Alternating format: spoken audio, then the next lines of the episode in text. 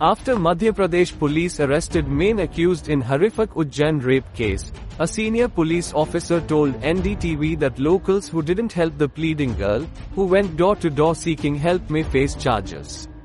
The locals who shooed her away and failed to report or register the crime may face action under Protection of Children from Sexual Offences Act, the outlet reported.